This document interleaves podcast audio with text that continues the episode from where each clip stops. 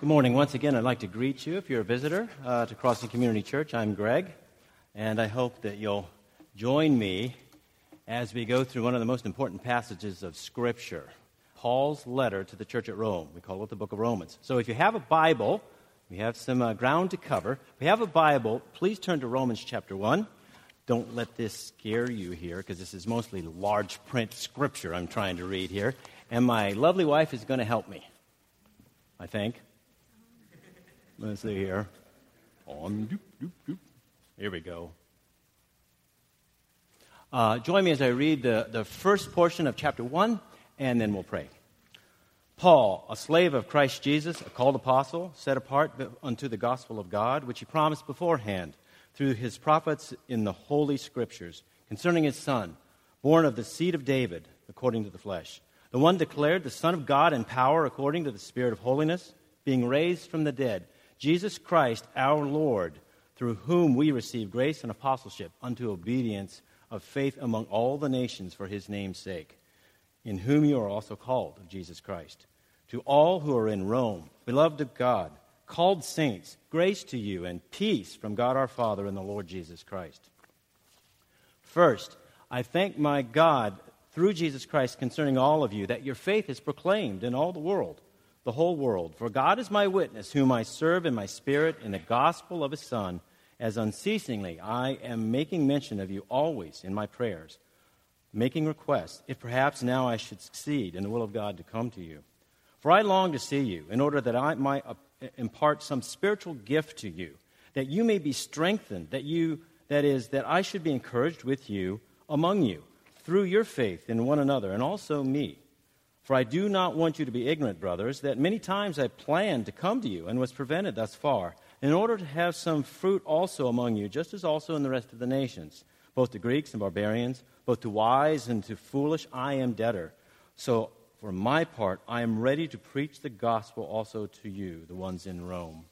For I am not ashamed of the gospel, for it is the power of God unto salvation, to everyone who believes, to the Jew first, and to the Greek.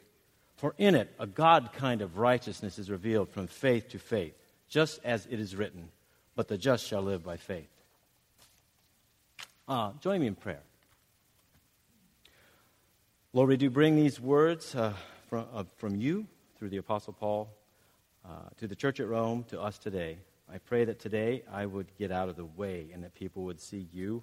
They would see the teaching of truth, of the good news of Jesus from the Word of God we would give you the glory in Jesus' name. Amen. So that's the first part, but um, uh, I think it would uh, be good if we give a little bi- biographical sketch, a short one, of the man who gave us this book, Paul. Now, we don't know what Paul looks like, but that's the earliest image of Paul found anywhere from the third century. And so there's Paul there. Well, what was Paul? Well, it's kind of a mistake to think that um, some people say, oh, it's Saul, and then he turned to be Paul after he got saved. Actually, he had two names. Some of you, uh, you know, you study and you read your history and you're familiar with Josephus. His name was really Joseph ben Matthieu, Joseph the son of Matthew. And his Latin name was Titus Flavius Josephus. In the same manner, Saul has probably got this kind of a name Saul ben what's it? We don't know his father's name. And if you ever find that, like an archaeological dig, you find that statue, you'll probably get a million bucks. Saul ben something, or uh, blank blank Paulus, because uh, that's his cognomen. We don't know the praenomen and the nomen gentili. So anyway, that's Paul. So um, he's normally known as Saul HaTarsa, Tarsi, Saul of Tarsus. That's because he's from Tarsus. It's a little town here, if I can find my light. Uh, it's not a little town, it's a big city. This is, this is the, the, land of Israel, you know, the Holy Land, Rome, where Paul's headed, Athens, Corinth, we'll mention that later. Tarsus is a city in the mountains here, which is now Turkey uh, big trading city, university city, affluent, that sort of thing. And that kind of explains a little bit about Paul's life. Paul was classically educated. He quotes Menander and Epimenides and Aratus in the New Testament. It wasn't like he was some, you know, clod kicking Bible thumper. No, he was classically educated, formally educated, uh, from a semi affluent family. He also ter- learned a trade. That's a good idea for you millennials, you know. Uh, he also he had the degree, but he also knew how to work with leather and canvas and make tents and equipment. So he did those things. He was a Roman citizen by birth. Now, that is a big, big deal. Because remember, in the book of Acts, uh, he had been arrested. They're going to haul him out and whip him to death. And he says, Are you going to do this to a Roman citizen? And, and the, the jailer, the centurion there, almost wet himself because he realized that if he did that, he could end up executed. And the, and the jailer says, Man, I bought my citizenship with a great price. And Paul says, Yes, but I was freeborn. And that is like, Ooh, I am not worthy. He was freeborn. So that means he was quite some person. But interestingly, he was also a Jew. He was Jewish. He was a Hebrew of Hebrews from the tribe of Benjamin. Probably that's why he has the name Saul. He was uh, a Pharisee, educated, studied under Gamaliel. And because of that, his life was contemporary with Jesus of Nazareth himself. He certainly did not believe that Jesus was the Messiah, the sent one, the Son of God. And he was a persecutor of Christians. He was there in Acts 8 when Stephen was stoned to death, just beaten to death. And Paul was actually, Saul was actually on his way to Damascus to capture some more Christians, Jews, and put them in jail when he was transformed by Christ himself. The vision on that Damascus road, and where he came to realize that Jesus of Nazareth was truly Yeshua HaMashiach, Jesus the Messiah, the sent one, the Holy One from God, who came to deliver not just the Jews, but the world from their sin. So, the book was written probably about this time, uh, 56, 57, during Paul's. Remember, he became a big missionary, three missionary journeys, was captured, taken to Rome, released, probably a fourth missionary journey, and then executed. This was written during this third missionary journey from Corinth on his third visit there. You can check this stuff out with me later if it's really, really important to you. So, another thing about this book is this letter. Paul wrote most of the letters in the New Testament. That's what they were, these epistles. He wrote to churches he had established uh, or been a part of, like in Ephesus, Ephesians, Philippians. Paul was writing to a church he did not establish and, and to people he did not know. Hence, a lot of these greetings in chapter uh, 1 and in the 16th chapter. And many people call it this. Paul's, Paul was setting down this letter. It's important you understand this as we go through all 16 chapters. Not today, but 16 chapters. Uh, that Paul was setting forth what was the most important truths. So some people call this the gospel, you know, the gospel according to Luke, the gospel of Matthew, the gospel of Mark, the gospel according to Paul. So that's why this is such an important book. We're going to look at big chunks of it and kind of bite it off, all right? And uh, hopefully not keep you too long. Paul, a slave of Christ Jesus. Uh, um, this first section, what to say? Well, for years. People have tried to drive this wedge between Paul and Jesus. Well, Jesus did one thing, and Paul kind of invented Christianity. One of the things, oh, Paul didn't do is he really didn't talk about the deity of Christ. I have a hard time understanding it from this passage. Look, he says, the gospel of God, which, which he promised beforehand in his prophets in the Holy Scriptures. That's the Jewish Holy Scriptures, the Tanakh, the law, the writings, and the prophets. Look at this. His son, of the seed of David, according to the flesh. The one declared the Son of God in power according to the Spirit of holiness, who, whom he was raised from the dead, Jesus Christ our Lord. I don't think you can get much clearer than that as far as the passage. Uh, Paul goes on to say concerning uh, the Romans, he says, um, Your faith is proclaimed in all the world, and I long to come to see you so that I could impart some spiritual gift to you and you to me important to realize this practically for our era that we put Tim and others up in the pulpit, the elders, the, the pastors, and they're supposed to encourage us. Hey, it's our job to encourage them as well. He says that I should be encouraged with you, that he wants to strengthen them, but also that Paul himself would be encouraged. Let's remember that as we, you know, deal with our leaders, that they're human too he says, I don't want you to uh, be unaware of the fact that I've tried to come before and I've been held back. But I want to come because I am ready to preach the gospel to all of you that are in Rome. So he's ready to do that. For he's not ashamed of this gospel. It is the power of God to salvation. This gospel, the good news, the good news that Jesus of Nazareth was truly the sent one of God, the Messiah, and that his death on the cross provided us a way to God through the forgiveness that that death brought to us. That I'm not ashamed of that. To the Jew first, and to the Greek, historically. For in that, a righteousness is revealed the, uh, from faith to faith, the just shall live by faith. Now, I've mentioned the gospel, the good news, quite a bit. Um, now we're just going to enter a section that I'd call sort of the bad spool, uh, because we're going to get some bad news here. Uh, and I'll make some comments on this later, why this is so. But you'll see the last part of chapter 1, which we'll cover, all of chapter 2, and the first part of chapter 3 is kind of like uh, on the bummer side of things. You'll see as we read through it. So hold your fire as my wife helps me through. I'll put the first slide up. Okay? Let me read. For the wrath of God is revealed from heaven against all unrighteous, ungodliness and unrighteousness of men who hold down the truth by unrighteousness. Because that which may be known of God is manifested in them. For God has made it manifest to them. For the invisible things of Him, since the creation. Dear. Next slide. Oh, it's there. How about that? For the invisible things of Him, since the creation of the world, His eternal power and divine nature are clearly seen, being understood by what has been made, so that they are without excuse. Because knowing God, they did not glorify Him as God, neither did they give thanks, but they were futile in their reasoning, and their senseless heart was darkened. Professing to be wise, they became fools and exchanged the glory of an incorruptible God for an image in the form of a corruptible man, and birds, and four footed animals, and crawling creatures. And so God gave them over to the lusts of their hearts unto uncleanness, so that their bodies should be dishonored by them. For they exchanged the truth of God for the lie, and worshiped and served the creature instead of the Creator, who is blessed forever. Amen.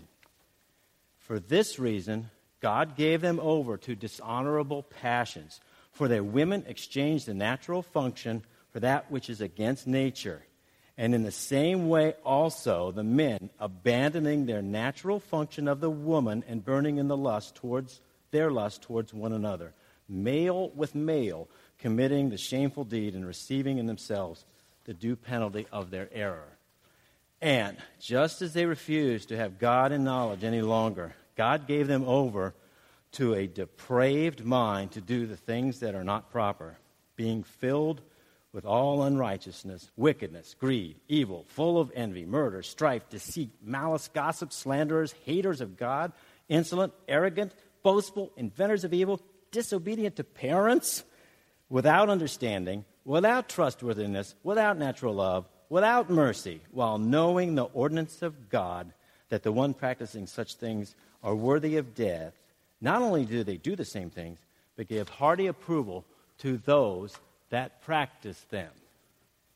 And I would add, ouch. I'm going to let that sink in for a minute. Why all of this? does God really hate us that much? Are we really that evil? Well, there's a reason for this. Well, two parts of the same reason, maybe. In this portion of Romans, and I'll show you some structure next week. In this portion of Romans, in chapter 1, chapter 2, chapter 3, Paul is showing us our need for a Savior. You know, like when you chip a tooth on something and, and it doesn't hurt. And so you let it go for days and weeks, and you don't do anything about it. If you chip that tooth, and all of a sudden hellfire and damnation comes into your uh, incisor or molar, and you feel this pain, you notice that need, and you'll get to the dentist, won't you? Paul is here to show us our need of a Savior, and with that, our condition that our condition is sin, as he'll talk about in Romans chapter 3, that all have sinned and fallen short of the glory of God. All have missed God's mark and fallen short of his glory. So let's look back at some of these scriptures and just take a few chunks, okay?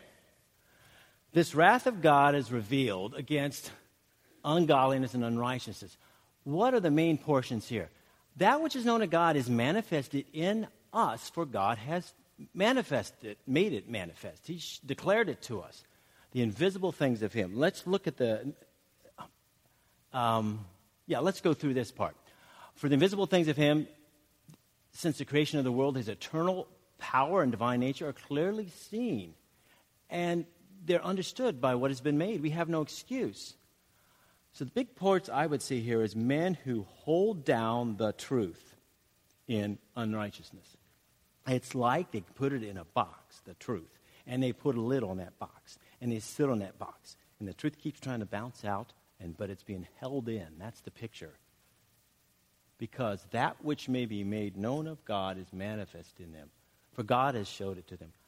We are without excuse because you can't get around this fact through any philosophy or any logic or any so called sophist uh, arguments. What is known of God? His eternal power and divine nature are clearly seen. Who God is and what He's like, so that we're without excuse. Now, just on Monday, I still look at AOL News, although, you know, they come up with these pages and you look at stuff and then, you know, and there's articles there and half of them are porn, so you don't have to look at them. Uh, and the others you go on and try to get you to click. And one came up and I tried to uh, screen save it and it was off in a flash. So I got a cached page. And this is what came up. This was, I found it on Wednesday. World changing book claims to dismantle the theory of evolution. It's by uh, not a Christian, as far as I know, Douglas Axe uh, engineer turned biologist who says here are the reason, the fundamental parts, the problems with evolution. More often than not, the, the reaction to, of our culture is this. If you've ever seen Ben Stein's documentary, it's a hoot. Ben Stein, again, as far as I know, is not a believer in Jesus the Messiah. He's Jewish. But the point of his documentary is this is that anyone that suggests the slightest hint that there may be a creation, there may be a sense of design as a possibility, maybe anybody that comes up with that is shunned by the scientific world, ridiculed, loses their job in many instances, denied tenure, and so forth. Because we have people like the apostle of evolution, uh, Richard Dawkins, who, uh, who's an ardent atheist as well and makes that clear. He says, We talk about wor- the world you know, it's evolution and there's no part in God. Don't give me this God and evolution put together garbage. I don't, that's not, that's rubbish. And he says, what, what we have to do is be lucky. We've got to be lucky. But only a certain amount of luck. We've got to have luck that's like 100 billion billion to one. That's good. Be lucky, but not too lucky.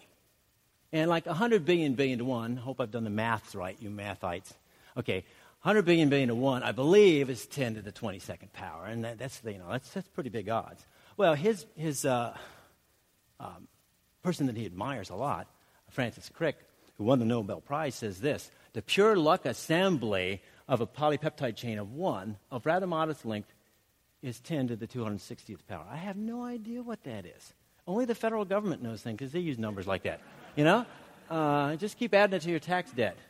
To explain the immensity of this luck, Crick pointed out that all the atoms in the visible universe come to 10 to the 80th power, which would be 100 billion, billion, billion, billion. So, how can they say? But the thing is, they've clearly seen and understood that which has been made and are without excuse. But they've put the truth in a box and held it down. And that, you know, we didn't move this. You can see this here. This is one of the real hoots at the end of the Stein, he's funny, but he didn't go too far in this because he thought Dawkins would storm out or whatever. He finally gets Dawkins to admit that if there is a designer, maybe there is, but it's got to be an alien, not God. So, in other words, anything can be, we can explain, we can explain life itself and the meaning of life and the purpose of life and the origin of life and the destiny of life through any other means Maybe throw cards on the floor, but not God. God's off the table. And because of that, Romans says they didn't know him and they didn't give thanks. They were futile in their reasoning. Their senseless heart was darkened. Professing themselves wise, they became fools. Now, the next portion of this may get a bit now, let me put it up first, because I'm going to show you ahead in the remainder of chapter 1 what he does. Paul says, So God gave them over. God gave them over to the desires of their hearts unto uncleanness.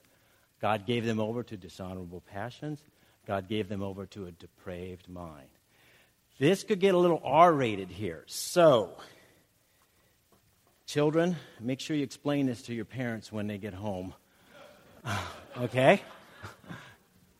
You'll, enough said. God gave them over to the desires of their hearts. Uh, let's see. Oh, yeah, that's what I want to talk about. Back to the Dawkins thing, and then we'll move on. The whole idea of foundation. When you have a foundation of a building, okay, you want to put up a house or a commercial building whatever, and they draw out where it's supposed to be. They put out the lines, but some joker comes out in the middle of the night and he moves a couple of lines here, cords of all this, and so. So the guys come in to dig in the footer and pour the footer, and so they're going to do that. And so they, and they get it done, and they say, hmm, this is out of whack. Ah, heck with it, not my problem. So they all get in the Toyota pickup and drive off. Okay? So then the, uh, the framers come in, you know, to throw up the walls, to put up the walls. So they come in and, and they put up the walls. And, then, and so they all get done and say, hmm, this isn't right. This is kind of out of whack here and whack. Ah, not my problem. So they get in the Toyota pickup and drive off. And then the roofers come in. And so they get the, you know, and they're putting the roof on. And they put the roof on, and they say, the whole edifice, it's all wrong. That's because it has to do with the foundation. Because if you don't have God there, his eternal power and his, and his divine nature, his Godhead, as your basis, it's all going to be messed up. You're going to end up with stuff like this, you know? And, and, and this one, this has got to be in Eastern Europe. The only way this could happen. See? And, and one of my favorites, this, uh, this is from China, sorry. But um, that's one clearly where the foundation was wrong. At least the building held together when it tipped over. So, anyway, the foundation. God gave them over to dishonorable passions, women exchanging their natural function against that which is in nature. All right, let's just let's just go on through here and I'll show you the, the natural function. Natural is natural, function is sexual function, of sexual intercourse. That's what it means. Okay, it's very clear. All righty? The natural function of sexual intercourse. God is not against sex. Hebrews chapter 13, verse 4. Marriage is honorable and coitus undefiled. Yes, Sheldon Cooper's favorite word. Okay? you can see how many people watch that show. Coitus is undefiled. That's what it says. But adulterers that's a married person that has sexual intercourse with someone other than their spouse. And fornicators, I don't know any other word to use because we ain't got one. So, fornicators, that's a person that sleeps around and has sexual intercourse with opposite sex, same sex, or any combination. Adulterers and fornicators, God will judge. But is he against sex? Yet. He's not. That's what he's against. Therefore, you can see it's appropriate to have sex within marriage for procreation and for pleasure. It's not just to, it's not just to make babies. Some of you don't even know what making whoopee is. It's an old song. Uh, but I think it's clear from Song of Solomon and other texts in Scripture, God expects us and doesn't object to having pleasure. That's what the natural function of sex is. But they've traded that for that which is against nature. I'm not going to elaborate, guys. Uh, how, how much more clear can that be? For that which is against nature, in the same fashion, men exchange and being burning with their passions, male with male. you know, there's several words in the original for man. One is the bog standard anthropos, like anthropology and all that sort of stuff for man, mankind. There's aner. And then there's this one that is definitely has to do with being male. Male with male, engaging in things that are not permitted, as it says in the scripture. Shameful deed and receiving in themselves the due penalty of error. Now, this is, like I said, this is the bad spoil, the bad news for a bit. Um, unlike some Bible commentators that live at 1600 Pennsylvania Avenue, who says, this is just an obscure passage in Romans, and you can look at the quote, you can find it. I don't think this is that obscure And I don't think it's that unclear. I think it's fairly clear of what God expects in a sexual relationship. And this is not something new that Paul invented, but it's come through the, the Tanakh, the Holy Scriptures of the Hebrews. Throughout Scripture, you can see a unity in this teaching. Okay?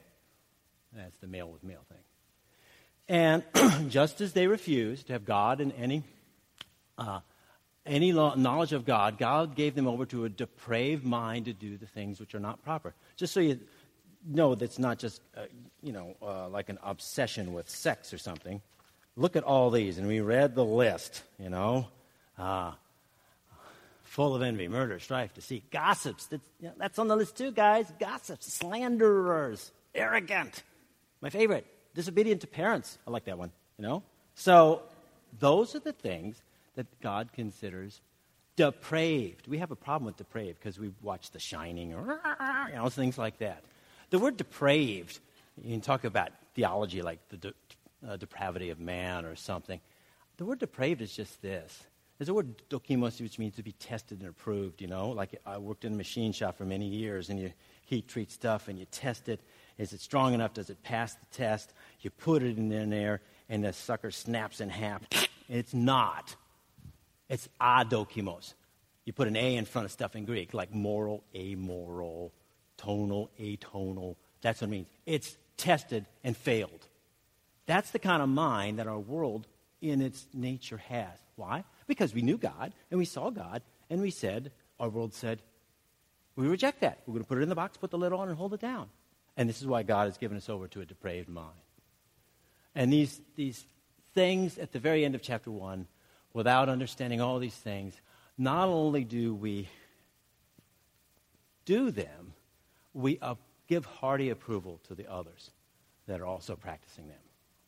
Now, that's the end of chapter 1. First, Paul talks about the entire world and what bad shape we're in. Chapter 2, we'll just take the first chunk of it. In chapter 2, he's going to focus in on several groups. One is, the first one is the conscience of mankind, people with conscience. And we'll just be here a few minutes. And then talk about, as Paul calls it, the Jew, because he's a Jew, the terminology he used, and into chapter 3, and then conclude in chapter 3, you'll see next week. Okay? So, uh, let's do some reading on chapter 2, and we'll, we'll be done. Therefore, you have no, ex- let me see, a conscience, yeah. Therefore, you have no excuse, O man, every one of you who passes judgment. For in that which you judge another, you condemn yourself. For you who judge, judges, practices the same thing. And we know that the judgment of God is according to truth against those who practice such things. But do you reckon this, O man who passes judgment, and on those who practice such things, um, and does the same things yourself, that you should escape the judgment of God? Are you scornful of the riches of his kindness and forbearance and patience, ignorant that the kindness of God leads you to repentance? But in accordance with the hardness and, uh, of your hardness and unrepented heart, you are treasuring up for yourself wrath in the day of wrath and revelation of righteousness of judgment of God, who will give to each person according to his deeds. To the ones who, with reference to good works, seek glory and honor and immortality, eternal life, but to those who are selfishly ambitious and disobey the truth, but obey in righteousness wrath and rage, tribulation and calamity upon every soul of man doing evil, of the Jew first and also the Greek. For there is no respecter of persons with God. For as many who have sinned without the law will also perish without the law, and as many who have sinned in the law, by the law will be judged. For not the hearers of the law are just before God, but also the doers of the law will be justified. For when the nations who do not have the law do by nature things of the law, these ones, not having the law, are a law unto themselves. The very ones showing the work of the law written in their hearts, their conscience bearing witness, and their thoughts with one another, accusing or excusing, in a day when God will judge the secrets of men according to my gospel through Christ Jesus. Now, um, looking at this real quick, just a little bit, few minutes. This is all about the conscience. Every one of us has one. I might as well put this last light up here, okay? Um, some of our consciences are cleared. Some of us have a guilty conscience. Some, as Paul says in another letter, can be seared with a hot iron and you get one of these burns, you know, or a callus, and you just can't feel anything. Now, you might think, oh, that looks like it's teaching works for salvation. because he's talking about, you know, oh, eternal. He, he's talking about the picture of if you're going to live by the law, this is what it's like. And he makes it very clear in chapter 3 and the rest of the book of Romans there's no way the law can save you. The only way to be right before God is to by, is to, by believing that Jesus, that, that we are sinful and we, that we can't get back to God, but that Jesus' death on the cross provided that perfect payment for our sins. That by belief in Him, we receive that. We receive Him, and we're born into His family, and we have a relationship with God forever. But if you're going to, He says, if you're going to try to work your way into heaven, this is what it's going to be like, pal. You know, go for work, work, and then you'll get your eternal life. But if you don't, and His point is, life shows you that nobody can do that. And He makes that clear in the passages to come. But He's saying all of us have a conscience. And the people that and he's going to start directing his attention toward the Jews who had the law. The people that don't have a law, but they live according to a law or law, they're better than you. You say you believe in this. You say you're working your way to heaven. You try to live by the law, but you don't do it. You can't do it. You refuse to do it. But the conscience will, will convict and accuse and approve. And John chapter 16 makes it very clear that the Holy Spirit uses this conscience to convict people of their sin, of the righteousness of God that they don't have, and the judgment to come. Now, with this will close. Why all this bad news? Well, like the slide says. This, again, is a testament. It's a, it's a statement about why we need a Savior.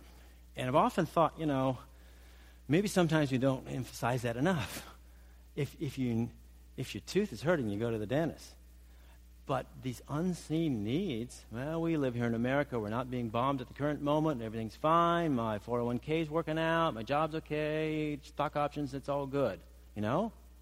But we need this Savior, Jesus. And secondly, I just wanted to point out the gospel made its entrance into a world that is, was sinful, it still is, and will be sinful to the end of time, God's time we look at how terrible the world is and our recent, maybe recent legislation and law changes and all that, friends, the gospel came in to a, a Roman, Greco Roman world where prostitution was legal everywhere. It was a part of the religion. Strabo, the first century historian, says there's a thousand male prostitutes in Corinth alone for the 17 temples. Male ones, men. And it was part of the religion. You pay your money, you know, you do your thing, and you know, you get a blessing for it. Crime, lawlessness, the value of life, abortion. Well, it wasn't practiced because we, you know, women tended to die. But it, but it was totally legal for years and years and years until Constantine stopped it to expose your child, which meant you just, you have a baby and then you go put it on a rock somewhere to die. That's what you do. Totally legal. Nothing against that. In fact, the early church, they're the people that went out and found those babies and brought them in, adopted them, and raised them. So we're looking at how horrible our world is. The gospel, the good news of Jesus came into a world. I was going to say that was a lot worse than ours, but nah. You know, we've always been evil since we sinned, since the sin, first sin. And that's why Jesus came. The gospel transformed people within the world of Jesus and Paul, and it does the same thing today. It still does. It's still the power of God, salvation to everyone who believes. Let's pray.